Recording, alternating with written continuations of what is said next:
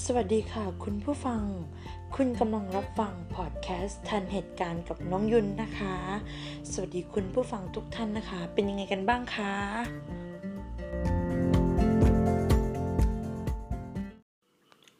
พอดแคสต์ทันเหตุการณ์วันนี้เรามาพูดถึงเรื่องความสัมพันธ์แบบคู่รัก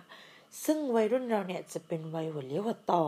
เป็นวัยที่อยากมีความรักความสัมพันธ์ต่างๆ ความรักเป็นเรื่องใกล้ตัวของวัยรุ่น วัยรุ่นเป็นวัยของการค้นหาตัวเอง และทำความเข้าใจเกี่ยวกับชีวิต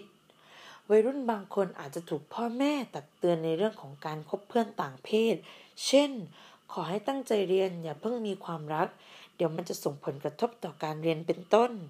คำเตือนเหล่านี้วัยรุ่นจะต้องรับมาฟังและพิจารณาให้ถี่ถ้วนถึงความสัมพันธ์ครั้งนี้ เพื่อให้ความสัมพันธ์ยืดยาว อยู่ในกรอบและไม่ทำสิ่งที่ไม่ดี และที่สำคัญจะต้องอยู่ในสายตาของผู้ใหญ่ แล้วคุณผู้ฟังล่ะคะ มีความสัมพันธ์แบบไหนกันบ้าง มีปัญหาอะไรกันหรือเปล่า คุณผู้ฟังสามารถนำบทความและกลับมาคิดทบทวนปรับมาใช้ในชีวิตประจำวันได้นะคะ